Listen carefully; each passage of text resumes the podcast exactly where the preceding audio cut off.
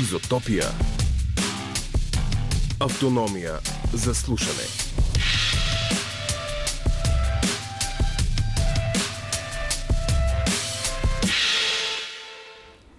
Сезон 1, епизод 1. Вече сте на територията на Изотопия, новото предаване на Хоризонт.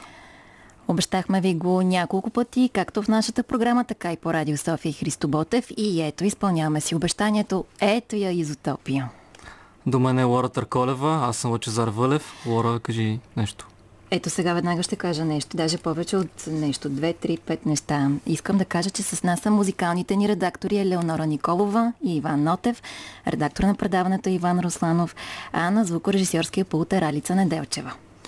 От сега нататък, всеки четвъртък след новините в 10 вечерта до полунощ, чак до нощния бюлетин. Чак до тогава, да. Спонтанно или не толкова, ще ви подвеждаме на места, които ще ви изумят. Ще ви срещаме с хора, които плуват срещу течението. Трудно, но непримиримо. Да, и ние ще бъдем особено непримирими и сме тук, за да очертаем територия за всички хора, които се чувстват свободни, но най-вече будни особняци и които имате какво да ни кажете и да споделите с нас. А ето какво и кого ще радиоразпаднем до 12. Чак до какво беше? До нощния бюлетин, специално за вас. Лора, слушай сега внимателно. Няма да повтаряш ли какво? Сега ще го прочета. Можеш ли да си приятел и с живота, и с смъртта за високите цели, надеждата и възможността отново да видиш света от високо, разказва рехабилитаторът моторист Георги Петлешков. Ще има известна доза смърти в следващия материал, защото аз задавах много въпроси на Лъчезар, като например има ли вампири и само вампири ли има в Трансилвания и колко весели могат да бъдат едни весели гробища. И за това той ще ни заведе в Румъния в първия част на предаването, за да ни отговори на тези въпроси. Що трябваше да ме питаш такива неща? Еми не знам, така ми хрумна, но ще разберем. Окей, ти си знаеш какво е общото между археолозите Диана Стоянчова и Индиана Джоунс. Връщаме се в България от Румъния, заедно с Иван Русланов и разходката му и с непознатите крепости край Струма. Край какво? Струма. Струма. Първи път, втори път продадено за финал. Кой е сивият кардинал на съвременното градско изкуство у нас? В светлината на прожекторите, макар и по радиото, ще бъде Ясен Гешев от Urban Creatures. Ето всички тези изотопии ще ви облъчат с енергията си в следващите 2 часа. Ти изотоп ли си? Абсолютно да. Нещо между физиката и химията. Не сме сигурни. Не сме сигурни, да. През това време можете да ни слушате, можете и да ни пишете каквото решите. Профилите ни в социалните мрежи са във Facebook Изотопия и в Instagram Изотопия _ Хоризонт. Цък. Цъка ми. За да разбереш дали е безнадежно, ти трябва да провериш дали е безнадежно. Думите са на Георги Петлешков. Той е рехабилитатора. Високата цел, която гони и постига, е да помага на пациентите си да гледат света отново от високо. И именно за това избрахме Жоро да е първият ни събеседник. Освен през очите на пациентите си, той гледа света и от върховете на планините, както и от своя мотор. Рев на мотори, но и още, други неща. Има, да. Какво е да обичаш живота и смъртта еднакво? Слушаме сега. Работя с сравнително доста тежки пациенти, които са тежко пострадали следствие на катастрофи, повечето с мотор. Голяма част от тях. Това са хора, които от кръста надолу не могат да се движат. Тази рехабилитация, която провеждам с тях, е тясно свързана с това те да движат долните си граници и да стоят на краката си. Това е нещо, което е по-специфично за тях. Ти сам ли се насочи специално към тези случаи? Или... Дълга история е. Още в университета, като попаднах на такъв пациент, вързах малко хобито си, алпинизма и скалното катерене с как мога да накарам един такъв пациент да стои прав на краката си. И с мои приятели измислихме начин, чрез едни специални колани, като жилетки, да ги изправяме тези хора и с алпийски приспособления в домашна среда. След което се разрових доста, как стои въпроса в Европа и в чужбина, и видях, че има такива готови системи. И вече имам няколко такива готови системи, с които помагам тези хора да стоят изправени, да стоят на краката си, което всъщност е супер голям плюс, защото се оказа, че в България, за съжаление, никой друг не го прави това нещо. Да се постарае хора, които са парализирани от кръста надолу, да бъдат изправени вертикално и да си стоят на краката. И не само да стоят на краката, ние даже да усъвършенствахме това нещо. Поставям ги на пътека и опитват се да ходят на пътека. Как като виждаш всеки ден какви случаи има на работа, как въобще се качваш на мотора? Аз това не го разбирам. Не знам, на времето един приятел ми каза, че имам доста суицидно мислене. Идеята е, че една от пациентките ми е изключително обаятелна личност. Страхотен човек. Доста тежко състояние. Освен, че не може да си движи краката, тя е с много повишен тонус, т.е. краката ѝ са постоянно едни стегнати, но тя е моторист. Силно запален моторист. И въпреки, че преди години е пострадала с мотор, си направи адаптиран мотор, който да си го кара в състоянието, в което е сега. Нейният хъс да практикува нещо такова екстремно много ме запали и всъщност карах курс за мотори, си купих мотори и аз вече съм моторист. Знам, рисково е, обаче всичко е рисково на този живот. Какви мисли минават през главата ти, като караш с бясна скорост? Ти с бясна скорост ли караш? Не. Лъчезаре, тук да подвеждаш хората, караш ги да карат с бясна скорост. Не карам. Той мотора ми е трансалпът, не е много мощен. Той проблемът при мен е, че аз обичам да се движа между колите. Аз съм запален байкър. И то обичам, не знам дали сте чували месенджерите в щатите, така бързо карана между колите и не се спазват много правилата. Като пешеходец съм много изряден. Като шофьор на кола съм изключително изряден, пускам всички, гледам да не причинявам проблем на никой от движещите се в платното. Но когато съм на колело и на мотор, нещата малко стават по-различни. Екстремното е именно движението между колите, което така ме запалва. И това ти дава тръпката, така ли не, да го изкараш извън София на някакъв маршрут? Не, по-скоро карането в напрегната градска среда е нещо, което... Това ти дава тръпката. Обичаш да лазиш по нервите на другите шофьори, така ли? Особено с колело и с мотор, да. Знам, извинявам се предварително на всички шофьори, но по-добра. Не ти ли се спихва тръпката, като влезеш на работа и видиш всички случаи? Периодично си пускам клипчета с катастрофи, за да се успокоява малко, ама иначе не. И действате ли ти? Не. Виж сега, животът е прекалено кратък, че да ги мислим всички тия неща.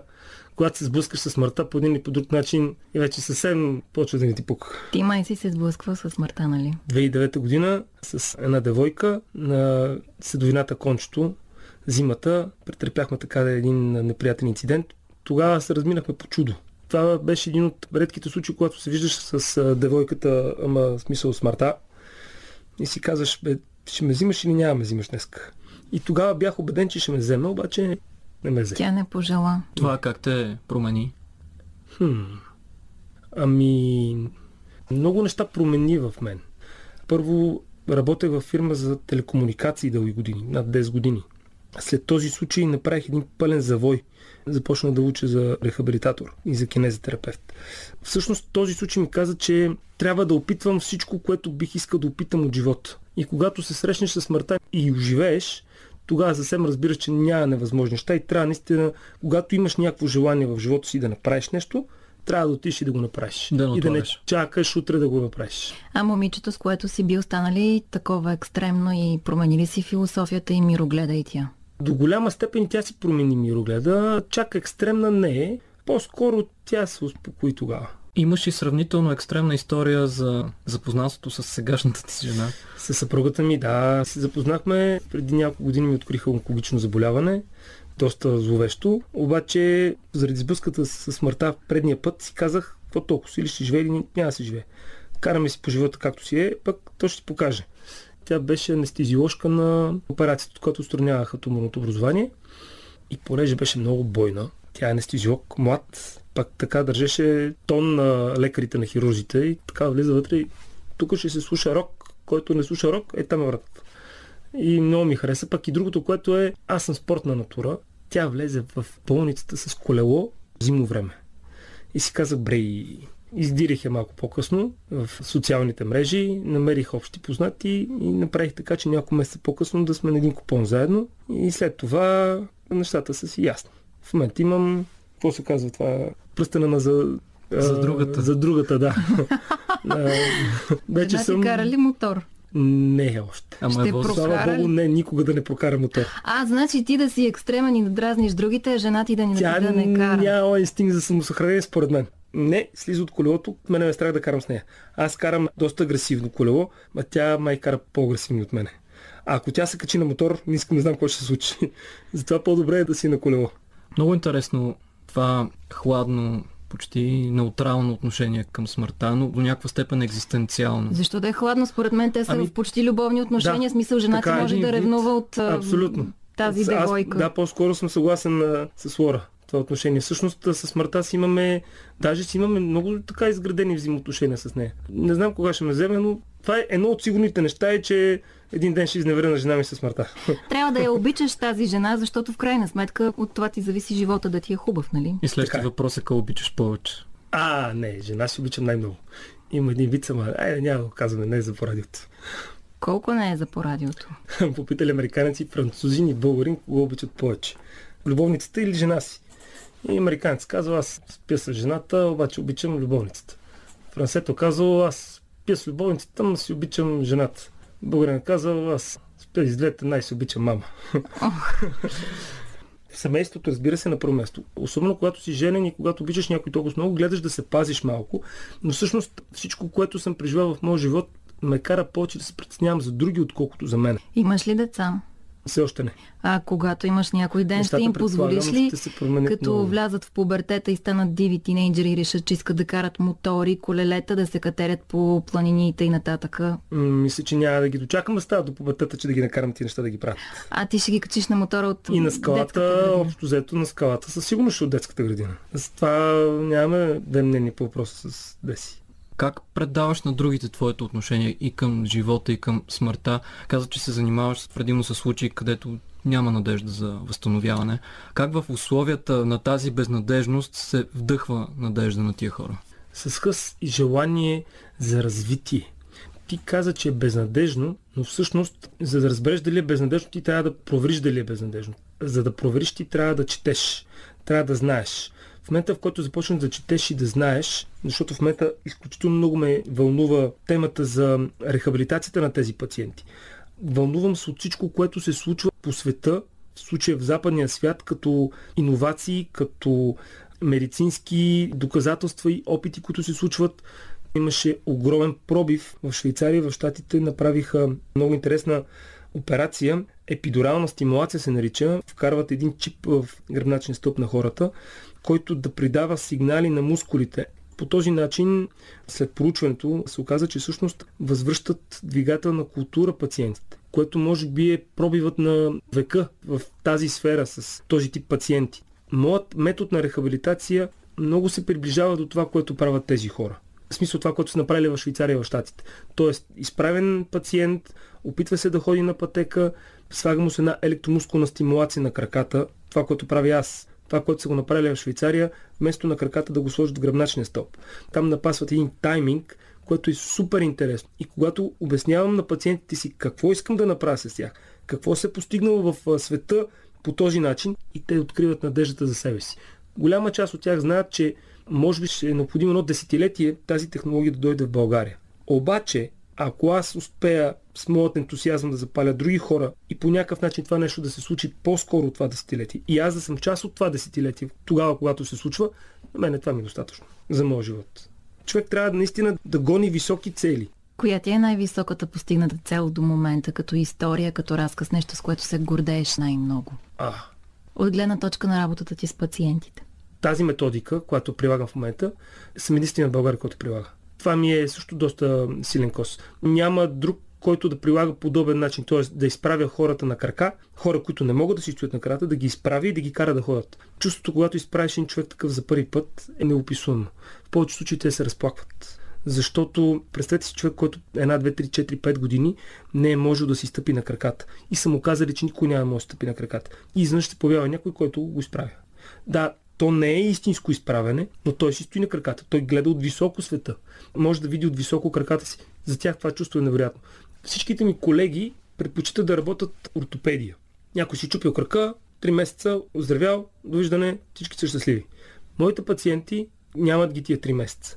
С тях се работи с години. До такава степен съм влязал в техните семейства, че в голямата си част аз съм част от тяхното семейство. Тръпка е. Особено е да си част от хора, които не познаваш, интересно. И да си част от решението на проблема също. Ако мога да бъда част от решението на проблема, ще бъде страхотно. Високи цели, гледаме нагоре, както казва там един наш боксер. Продължаваме напред. Напред и нагоре. В напрегнатата градска среда и отвъд нея, където Жоро Петлешков лети с велосипед, байк, мотор. Напред и нагоре. Изотопия продължава. И епизод 1. Маймуните успяха ли да влязат или по мрежите, или си остават в магазина за маймуни? За сега в магазина, после в мрежите. Чакаме ги там да напъплят. Наистина много прекрасни неща прави Жоро. Много, да. Ние затова искахме да разкажем на хората за тях. Хубаво беше. И ще продължи. Може ли една гробище да бъде весело? И само вампири ли има в Трансилвания? Кои са стригоите и какво е турка? Ето такива въпроси се въртяха из моята глава и аз питах Лъчезар толкова време, имам чувството месеци наред и той все не ми отговаря и все ми мълчи. Лъчезаре, защо така направи, просто не знам. Заключи ли? Страх ме. Къде да заключа?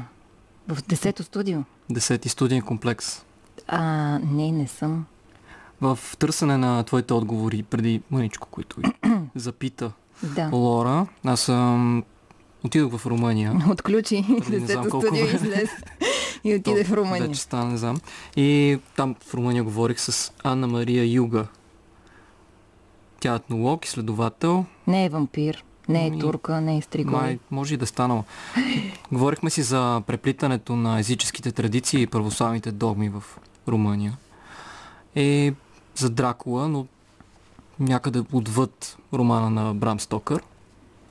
И малко музичка имаше. Вампири срещна ли там?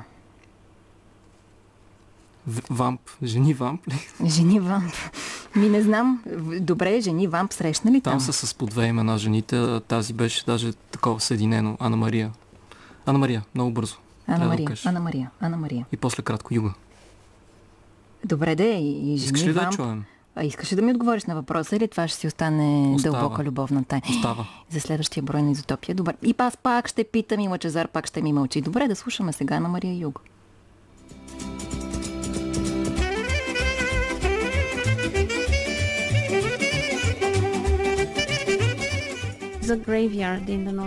В северната част на областта Марамуреш има гробище, което наричат Веселото гробище. Така са го нарекли хора извън общността, не местните. Хората от село Сапънца, където се намира то, го създават през 30-те години на миналия век. Всичко започва от занаячия, който рисувал над гробните кръстове и пишел малки стихчета за живота на починалите. Той казвал, че няма нищо забавно в гробището, защото смъртта не е забавна. Така че в очите на местните това е просто гробище. По този нетрадиционен начин те почитат паметта и живота на покойника. Чрез малките стихчета се разказва за смъртта му или за начина, по който е живял. Има и малки картини на починалия, нарисувани върху кръста, на които е изобразено нещо характерно за него. Вероятно заради това, че се използват живи и ярки цветове, гробището става известно и привлича вниманието на туристите. Превърнало се в доста туристическо място, но въпреки всичко никак не е весело за местните. За тях е просто гробище, не е по-различно от другите.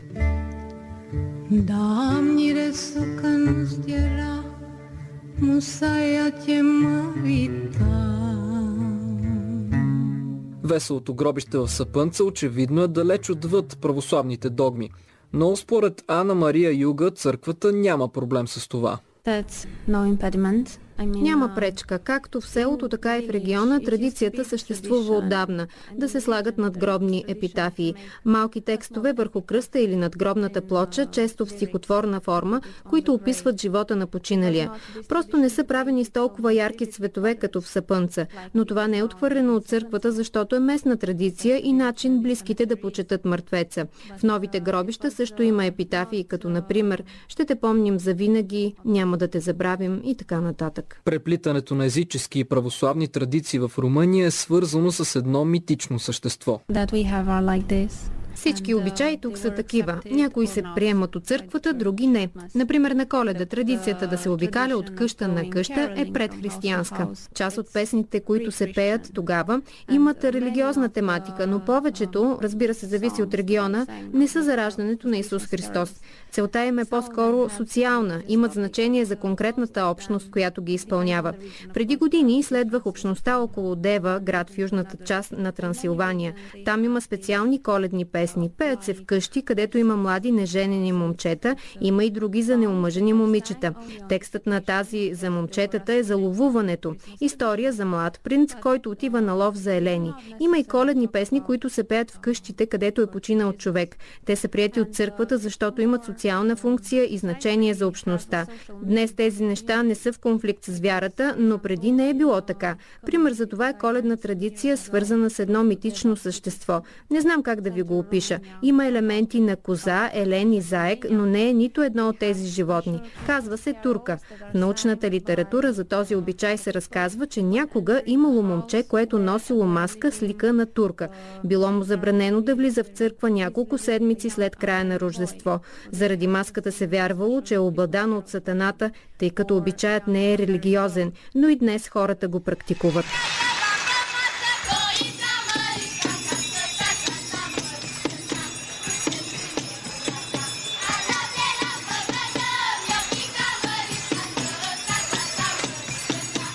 Южната част на Трансилвания те са предимно неженени момчета. Изпълняват нещо като ритуал за преминаване, момента, в който малкото момче трябва да се превърне в мъж. Ритуал за посвещение. През годините той е бил асимилиран от коледния обичай да се пеят песни по домовете. Днес тези обичаи са по-разводнени, по някакъв начин са загубили смисъла на инициацията. Но до началото на 20 век е имало много прецизни и строги правила, за да станеш член на коледарската група.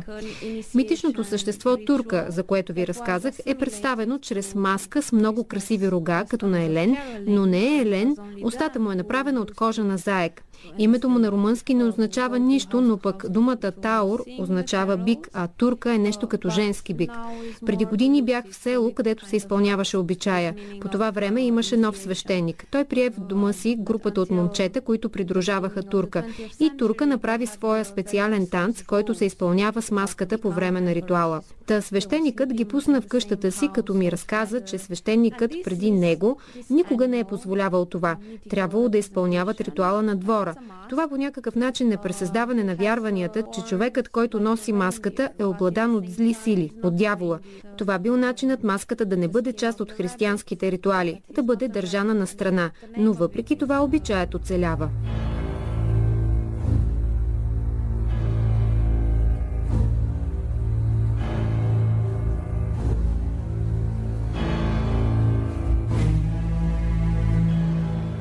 Всички свързваме Трансилвания с граф Дракула и зловещите истории за неговия живот. Но има и други злокобни легенди. Там всичко друго е интересно. Има прекрасни средновековни градове, в които са запазени много стари традиции. В Трансилвания не вярват в вампири. Това е нещо привнесено от Брам Стокър и книгата му за Дракула. Има обаче нещо друго, което до някъде обяснява откъде на Стокър му хрумва идеята за вампирите. В югоизточна Трансилвания има вярвания, свързани с същества, които се наричат стригой. Това са хора, починали внезапно. След смъртта си те се връщат в света на живите и ги тормозят. Нещо като призраци, но по-лоша версия. Вероятно тези вярвания са вдъхновили Брам Стокър да напише историята на граф Дракула. I never drink. Why?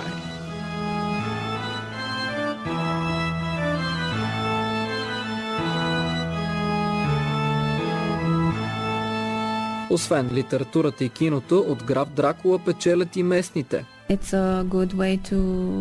Да, това е добър начин за печелене от туризъм. Всичко идва от Влад Цепеш. Той обаче е бил владетел в южната част на Румъния, не в Трансилвания. Той е бил изключително зъл човек. Успял да победи турската армия в различни битки през 15 век. Начинът, по който убивал противниците си, бил много жесток и може би за това остава в историята като тираничен лидер. Цепеш има замък в Трансилвания, в град Бран, за който се смята, че е замъкът на Дракула. Всъщност е средновековен замък, построен от тевтонските рицари. Няма нищо общо с Дракула. Влад Цепеш е спал там една нощ.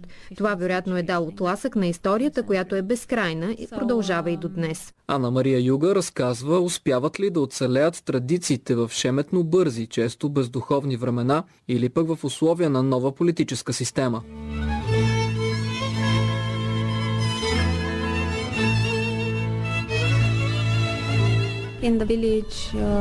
В много села продължават да се изпълняват ритуали от миналото, защото по някакъв начин отговарят на нуждите на общността.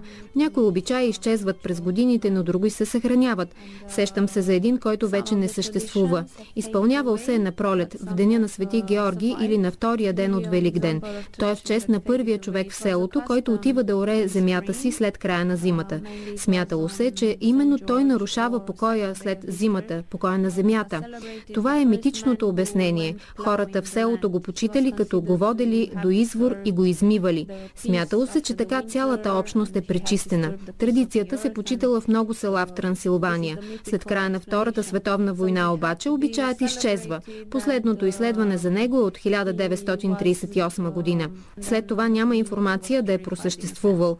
Вероятно това се дължи на колективизацията на земята през комунистическия режим. Властта е отнемала земята на хората и те не са имали възможността да отидат и да урат. Политическата и икономическата промяна е допринесла за изчезването на традицията. Днес обичаят съществува на 2 или 3 места, но под формата на фестивал. Това е опит да бъде възроден, но не е същото. Никак не е лесно да пресъздадеш нещо, което е било всекидневие и по естествен начин част от живота на хората.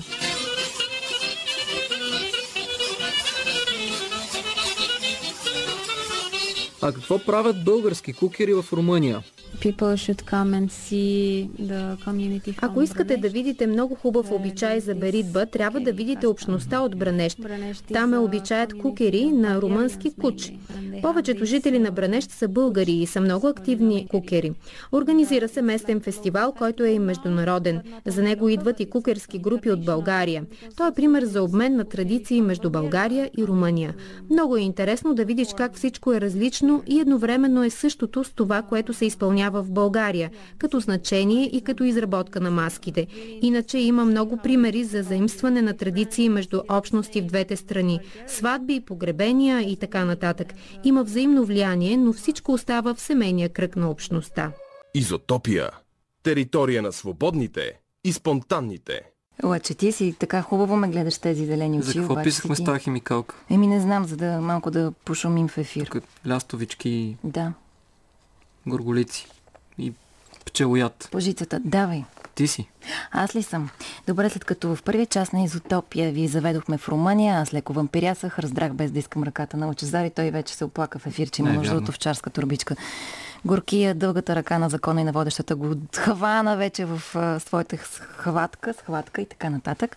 И понеже ви обещахме, че ще се завърнем в България, ето, ние си спазваме думата и отиваме на разходка край Струма. Правим шорткът от Марамуреш до Струма, а следващата ни история е за... Само е кът, не е шорт. Следващата история е за младата археоложка Диана Стоянчова. Която чухте преди новините. Мерси, че ме прекъсна. Която иска да възкреси... Ще кашляш ли? Не, добре. Която иска да възкреси Диана Стоянчова забравените ни крепости и заедно с Диана по пъти и назад към историята беше и нашият редактор Иван Русланов. Какво общо откри той между Диана и Индиана Джоунс? Ето сега ще чуем. Веднага.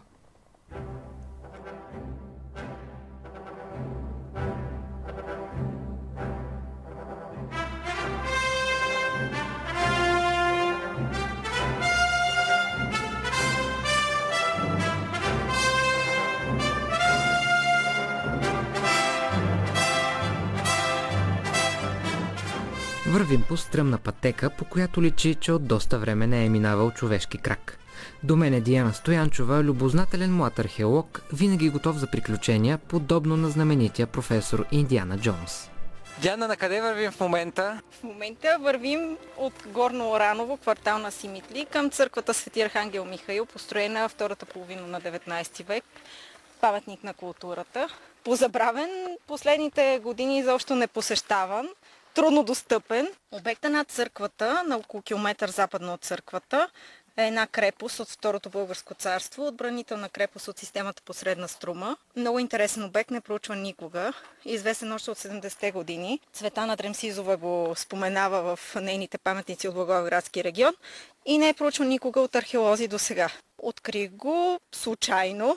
Попадна ми, че има такъв обект в книгата на Дремсизова. Поразпитах колеги от местните музеи и една от тях, Цветана Комитова, ме доведе до него. Този интересен обект в момента археолози може да не са го докосвали, но и маняри са го докосвали не един път. Иначе от архитектурна гледна точка е доста добре запазен.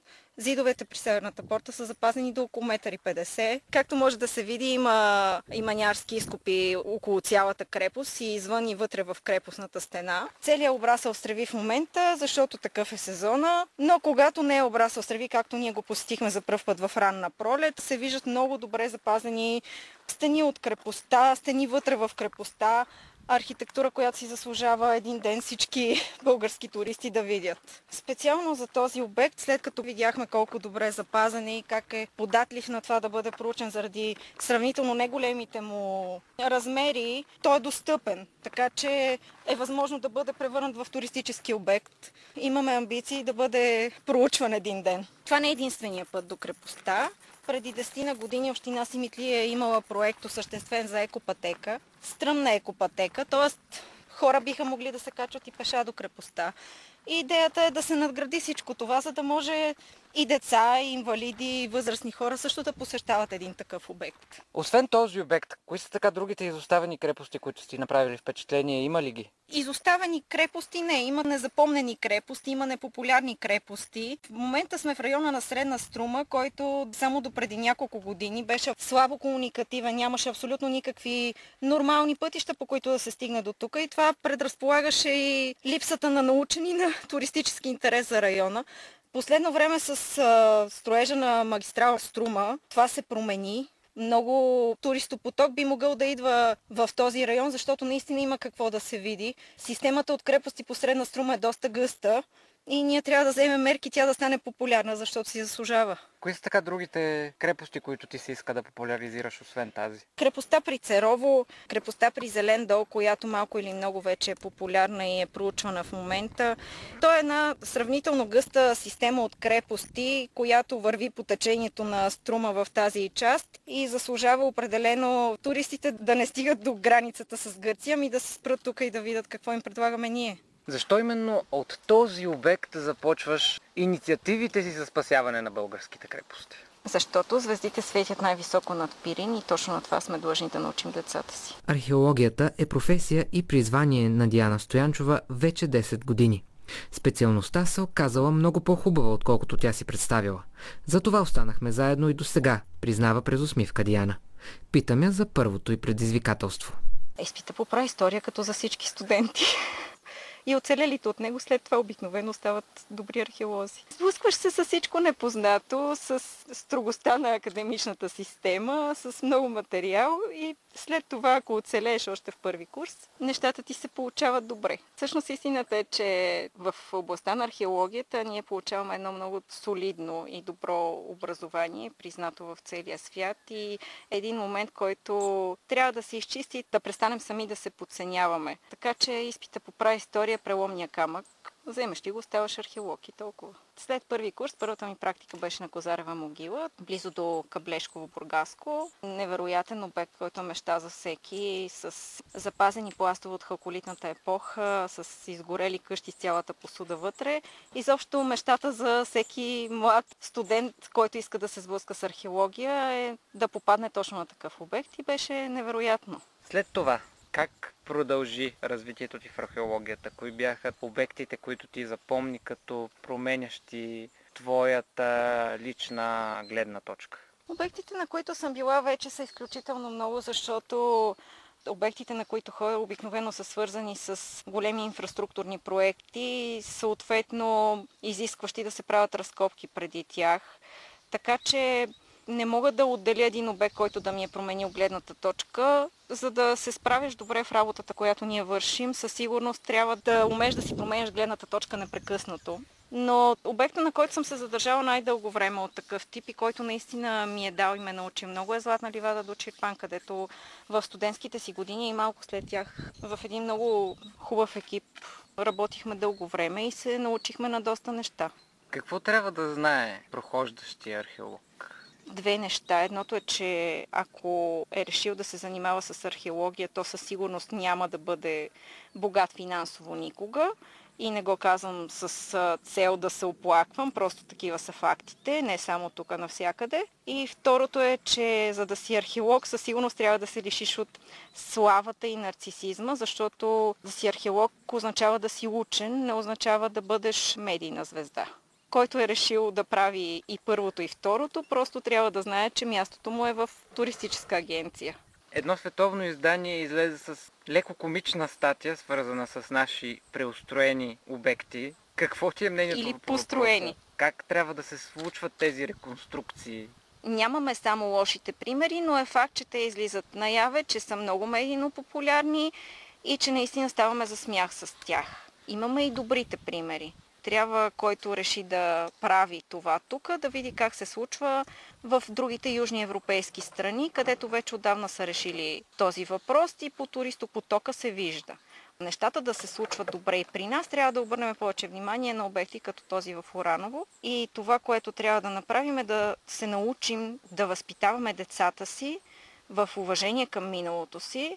Имаше казус с Скаптопара. Ти работеше наблизък до него обект? Да, на съседния хълм, почти година. На подобен обект от почти същото време. Случая с Скаптопара, или както е редно да се нарича обекта при село Покровник и Зелен дол, защото това е много далеч от Скаптопара, е просто един сериозен шамар върху всички страни участници в него, който се надявам, че вече е приключил урок с затворени страници. И мисля, че в крайна сметка се взе най-доброто решение да бъдат преместени нещата, които си заслужават да бъдат преместени и да се пусне автомагистрала Струма, защото в крайна сметка най-важна е безопасността по пътищата. Как стои българската археология на фона на световната? Много по-добре, отколкото си представят хората всъщност. В България много се работи, работи се от много добри професионалисти, работи се качествено. Базата, която имаме за да работим е благодатна и това, че някои неща ни се случват по-бавно, защото сме по-бедни, не е нищо страшно.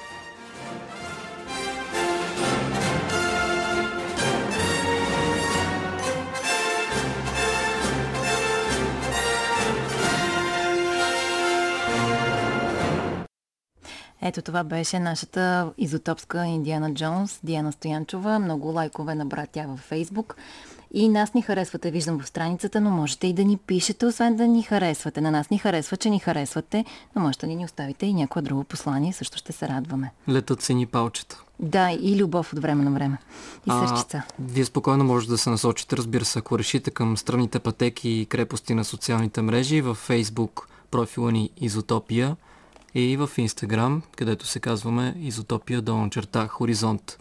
А сега отиваме в Багдад. Ако наскоро сте се разхождали по централните улици на София, знаете много добре, че от дни столицата си има два съвсем нови графита. Единия от аржентинския художник Франсиско Босолети, близо до НДК. Другия на Божидар Симеонов Боско, непосредствено до Софийската опера и балет. И двата са страхотни, гарантирам ви го лично. Всичко това е плод на тази годишното издание на Urban Creatures. Това не беше на български. Не беше, да. Платформата, която издигна стрит арта у нас на друго ниво. Зад този и още подобни проекти стои човек, който рядко попада в светлината на прожекторите. Не случайно, именно за това го наричат сивия кардинал на графитите в България. Кой е той? Лора, слушай. И другите да слушат. Чуйте сега. Ако някой знае кой е, той е толкова малък, че могъл да се обозре. Няма значение кой съм, а и аз преди си го задам този въпрос. Като се гледам някой път, докато говоря за изкуство в огледалото, случва ми се и се ужасявам. Викам то дебелия, гологлавия, страшния, как говоря за изкуство. Не знам кой съм. Добре, ние ще те определим тогава. Този дебелия, гологлавия, който говори за изкуство, е Ясен Гешев, стои зад проекта Urban Creatures. Всички сте виждали какво правят Urban Creatures. Ако не сте, ще бръкнете в интернет и ще видите. Стрит арт проекти, огромни, на едни от най-известните български и не само български графити артисти от цял свят и са свързани с тази огромна галерия на открито в Хаджи Димитър, където Ясен живее и решил да си промени квартала. Малко егоистично, според мен. Абсолютно, да. Някъде четох, че това била най-голямата галерия на открито в България, вярно ли? Сигурно е така, не знам. А и честно казвам, спряхме да се интересуваме дали е най-голямата, защото изместваме темата от изкуството и отиваме в спорт. най-дългия, най-бързия, най-късия, най-добрия. А всъщност изкуството е много интересна област, която няма най. Ние сме свикнали всичко около нас да е абсолютно. Всичко да е в конкурси, всичко да е в състезания. И знаете ли как започнах Urban Creatures? Имаше един, да го наречем, друго събитие, в което бях превърнали изкуството, особено уличното изкуство, в мини-олимпиада. Това не може да е реално. Това е най-голямата глупост. Не може да състезаваш Караваджо с Микеланджело. Кой печели? Тогава бяхме таки, окей, ще направим нещо наше, което да го върнем към автентичното му среда, там където е започнало, в крайните квартали, в гетото, в панелните корита на реките, и ще го направим да няма състезание. Да, ама то никак не изглежда по начина, по който изглеждат графитите, така както се зародили в гетата. Най-малкото, защото е легално. О, да. Много ама голям той път извървяхме. Ама той по естетически критерии не е в никаква степен същото. Гайс, то еволюира. И е от просто писане на име и безумно желание егото да се развива, то се превърна в инструмент за програмиране на съзнание. То се върна всъщност там, където е било. Графитите се появяват 60-70 години в Щатите. Таки 183 има видеа за този прекрасен човек, който не е предполагал какво ще се случи след него, може би. Май си го каза даже в това видео. И всъщност те извървяха своя път от по-прости надписи, по-сложни надписи, наречени лаут стилове, геройчета разни по стените, така наречените парчета по 4-5 метра високи, и в момента почнаха да се правят неща по 50, 60, 70, 100 метра, язовирни стени да се правят. Това, на което в изкуството му викат стенопис. Аз затова казвам, че то се връща. В Техническия университет на първия етаж, в първи блок, и видях 82 година и 83 година Цанка Векова. Как е направила една стенопис, която ви казвам, и в момента няма такова качество. А пък ако се върнем още малко по-назад, в църквите и църковните стенописи и тяхната функция, на практика това, което се случи с уличното изкуство, е, че то повтори и се върна там, където е било правено в църквите, за да въздейства върху хората с определена цел. Дори Urban Art се върна към реализмите и към класическото. Хората, които дойдоха и ни отвориха очите за новите хубави неща в изкуството, е там кри от Полша. Те не използват флакон, те си бъркат цветовете сами, като старите майстори, и рисуват с четки, не с прело. Тръгнали сме от пещерите преди 25 000 години, имало рисунки по стените, след това в църквата, след това изчезват тия неща, в соца се появяват при нас много красиви неща, но идеологически неправилни, и те са и много хора няма да ме разберат, като казват, че са красиви също така. И изведнъж ние свободни, млади, модерни, какво направихме? Повторихме също, което се е правило преди нас. С една част от твоите хора правите нещо, на което му казвате в екипа пропаганда, а пък с други правите нещо, което също в изкуството го има отдавна като течение и знание, изкуството заради самото. Абсолютно да. И няма победител. Един от конфликтите, който сме заложили при нас, е да ги има и двете течения. Те си имат своите стойности, своето значение. За мен лично пропагандата е много важна, защото стенописта е много могъщ инструмент за създаване на мисли и идеи в главите на хората. Не случайно във всички времена изкуството е било първото нещо, което е овладявано от една нова политическа партия, политическа система или нещо друго. И медиите, и изкуството. Просто експеримент, че направя с вас. Сега ще ви кажа, че комунизма е велико нещо. И вие ще кажете, той е луд. Но ако ви го продам същите вали, същите ценности през изкуство, вие няма дори да разберете, че това се е случило. Ето затова всички искат да овладеят изкуството. И затова много често ни се е случило всякакви политически предприемачи, аз така ги наричам, да искат от нас някакви неща и ние драматично им отказваме на всички. Изкуството като могъщ инструмент попаднало в умелите ръце на някой с моята професия, например. Аз се занимавам с стратегически маркетинг консултации и наскоро основахме нов тип бизнес, който се занимава с Destination Development. Или казано, просто отиваме с екип от най-различни профилирани хора, топ експерти с много награди на най-високо ниво. Хващаме един град и го трансформираме и той става нов. По нов начин хората мислят за него, възприемат го, по нов начин изглежда средата, по нов начин се случва всичко. Вече имаме няколко клиента. Ама има ли такива градове в България? Има, да. Правим нещо, което никой не прави, и ни е много вълнуващо, защото всъщност се оказва, че всички проблеми, които сме имали докато работим по Urban Creatures в София, и всички решения, които сме намерили, се оказват изумително ефективни за всички останали, защото ние сме се научили в годините на Urban Creatures да можем с 10 000 лева да правим нещо, което отива по цял свят. Един град сега ще паднете, ако ви кажа, няма да кажа за кой град, но това са няколко града с подобни параметри. Има между 300 и 500 събития, не говорим за София и за Пловдив, и бюджетът му е между 750 хиляди и 1 милион на година. И съм сигурен, че вие не знаете за нито едно от тези събития. Само за културни ли говориш? Всякакви, спортни и културни. И ние точно това им казваме, гайс. Ефективността е... Клони към абсолютната нула. Тоест, вие не знаете какво правите и как го правите. Колко са качествени всичките тези събития? Биха ли привлекли хора? Факта, че не сте чули за тях, и аз не съм чул за тях, а ние сме хора, които активно се занимаваме с този тип материя, означава, че тези събития не работят. За колко време се постига резултат с това, с което се захващате? Това е много труден въпрос. Когато се работи на такъв голям мащаб, на мен ми е много любимо, но процесите се случват по-бавно. Те се случват по-бавно не защото изискват много голям ресурс, а се случват по-бавно, защото е огромен броя хора, на които ти трябва да разкажеш и да ги убедиш в правилността на решението си. Това се превръща от решаване на бизнес задача в апостолска мисия. Тук сега някой слуша и си казва, това момче нещо много си е повярвал. Абсолютно съм убеден, но не ме интересува. Цял живот се случва така, да доказвам на хора, които казват, това момче много си е повярвал, че съм прав. Само да ви кажа какво се е случило в живота ми. За първи път в света направихме GPS проследяване на жило на автомобилите по време на Рали България. Се случи това нещо, не беше случило. Направихме самолет, който целия беше изяснен, имаше няколко такива в света. Превърнахме поддуяне от квартално гето панелно в място, в което има артисти от Чили до Япония. Не само артисти, ами и туристи от Чили до Япония. През 2017 година създадох молитва за Стара Загора светлина инсталация, която не бях правил такава. Номер 2 в България, 30 000 души поплакаха и създавахме нов модел, в който се честват този тип неща. Да не правим шоу и мапинги, а да направим инсталация, която може да взриви съзнанието ти и да остави дълбокото разбиране в тебе за величието на нашите предци, а не някаква пошла реч с пошли светлинки. Така че, който каквото иска да си говори, всичките хора, с които работим, всъщност имат подобен житейски опит.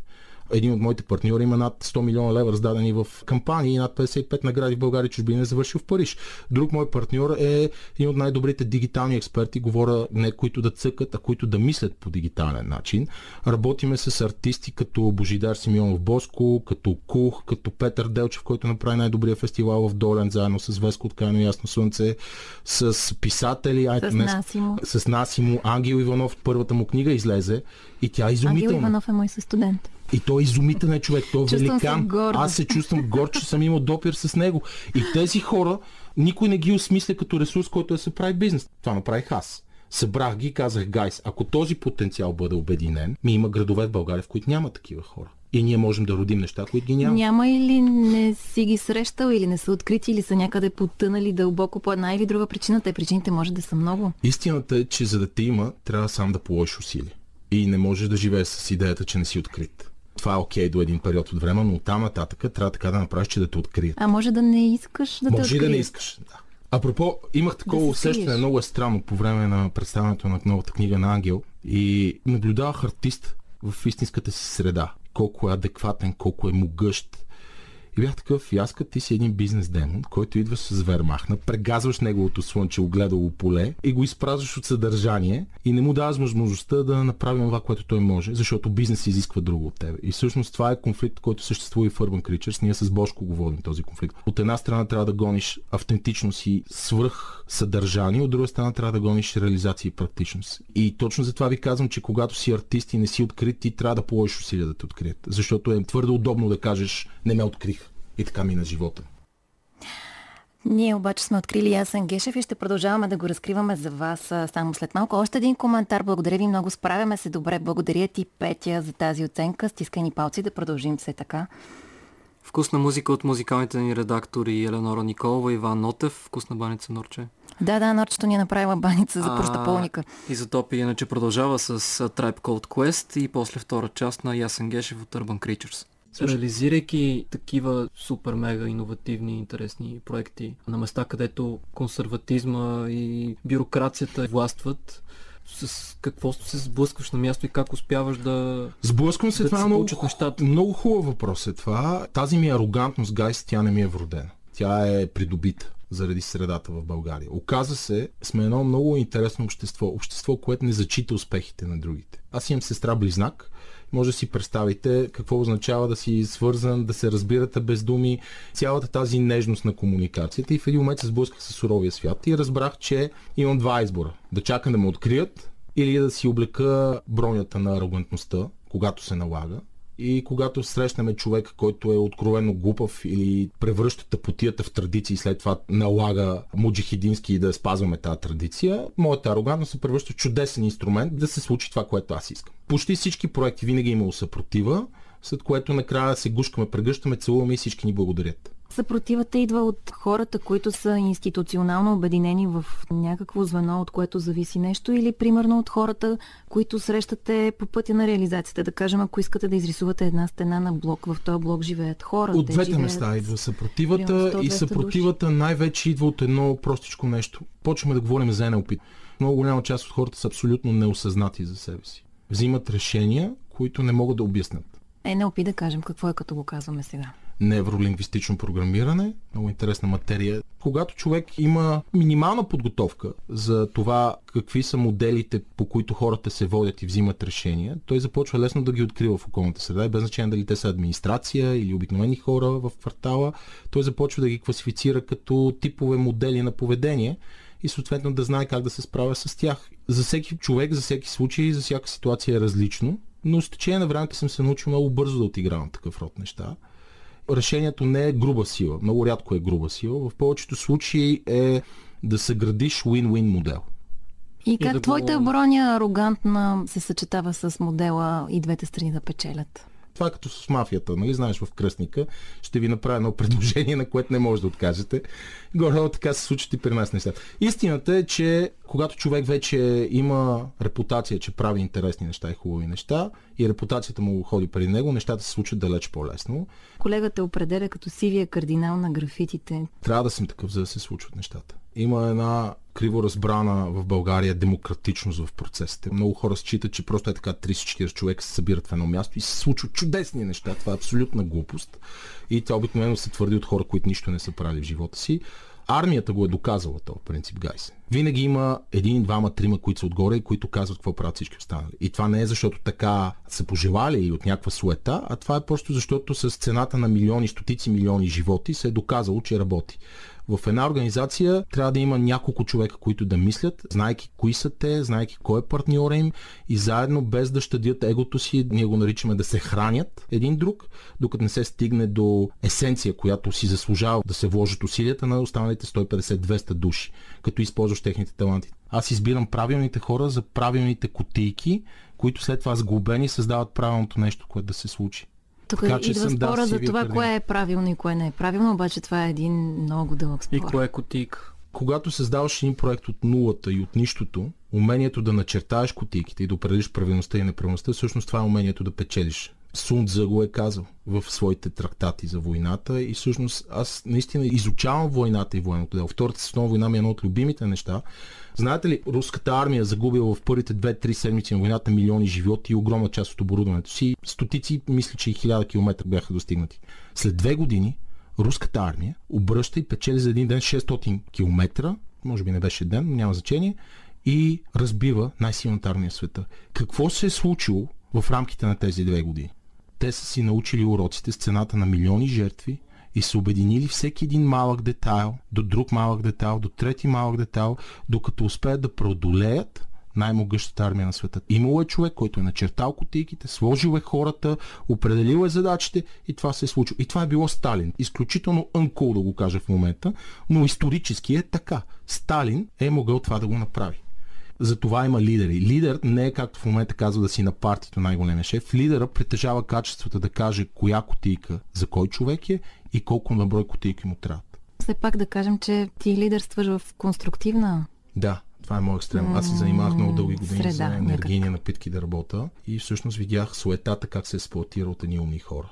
И как десетилетия наред едни умни хора са си експлоатирали едни деца, които са си чупили главите, ръцата, краката, гръбнаците и всичко останало и се отвъртих от тази култура. И реших, че ако аз ще правя нещо екстремно, то ще бъде само единствено в съзидателна посока. Как си обясняваш защо нашето общество сме стигнали до това положение, че не зачитаме постиженията на другите? О, много е дълбок този въпрос и много хубав. Току-що потупах Лъчезар по рамото. Знаеш, много си мисля по този въпрос. С жена ми много мислим. Нашата теза е, че българското общество е загубило емпатичността си. Това не е откритие за някой, но емпатията е това, което всъщност ни прави общество. И няма да повярвате, но точно така се казва компанията ни. Емпатия. за Destination Development. Защото ние търсим точно тази емпатия. Ние търсим да натиснем тези бутони, които да съградят това мини чудо на това място. Примерно инсталацията в Стара Загора, за която ви разказах, знаете ли на какво беше подчинена? Възродихме войните били се за Стара Загора преди 140 години и знаеки, че ще умрат, те са продължавали да стоят там. Има една известна история как 6 човека са взели флага и около минута по-късно са умирали и следващия идва да го вземе. Това днес не е възможно. Това, което направихме в тази инсталация, ние възродихме войните като светлини лъчи в безкрая и те разиграха битката. И след това показахме чрез мапинг върху 20-метровите войници съвременния живот на Стара Загора. Просто им дадох да разберат, да усетят със сърцето си, не с думите, защо тези хора пред нас са велики. Защото ако днес това се случи, всички ще хванат лоукост за Лондон. Да се върна в началото на въпроса. Дошли са нашите предци от цял свят се събрали и са воювали за тази държава. И знаете ли какво се е случило тогава? 800 хиляди кожуха са били предвидени за армията. Знаете ли колко са стигнали до фронта? 80 хиляди. Другите са откраднати. Ето този конфликт ми го обяснете. Идват хората от цял свят, българи, да се бият за свободата на България, а други българи ги крадат. И въпреки това не влияе на духа и на силата и на мотивацията на тия хора. Ами след това имало въстания, защото хора след Първата световна войници са се разбунтували. Се казали, чакайте малко, вие забогатяхте, докато ние давахме кръвта си там. Този конфликт от онези години продължава и до днес. Това всъщност е на България големия проблем. Трябва да докажем, че ние можем да бъдем общество, за да можем да имаме по-добри времена. Ясен Гешев от Urban Creatures. Изотопия. Територия на свободните и спонтанните. Толкос. Всичко от нас. Тези 2 часа изтекоха изключително бързо. Радваме се, че ги споделихте заедно с нас. Елеонора Николова, Иван Нотев, Иван Русланов, Ралица Неделчева, Рада Томова, която се присъедини към нас на звукорежисьорския пулт. До мен е Лъчезар Вълев, аз съм Лора Търколева. Всички ние ви желаем сладки сънища и лека нощ. Штракайте фейсбуците, инстаграмите, Изотопия и Изотопия_Хоризонт и всеки четвъртък 22-24. Бъдете будни с нас и следващия четвъртък, ако искате да будувате още. След новините започва и нощен хоризонт. От нас, до чуване!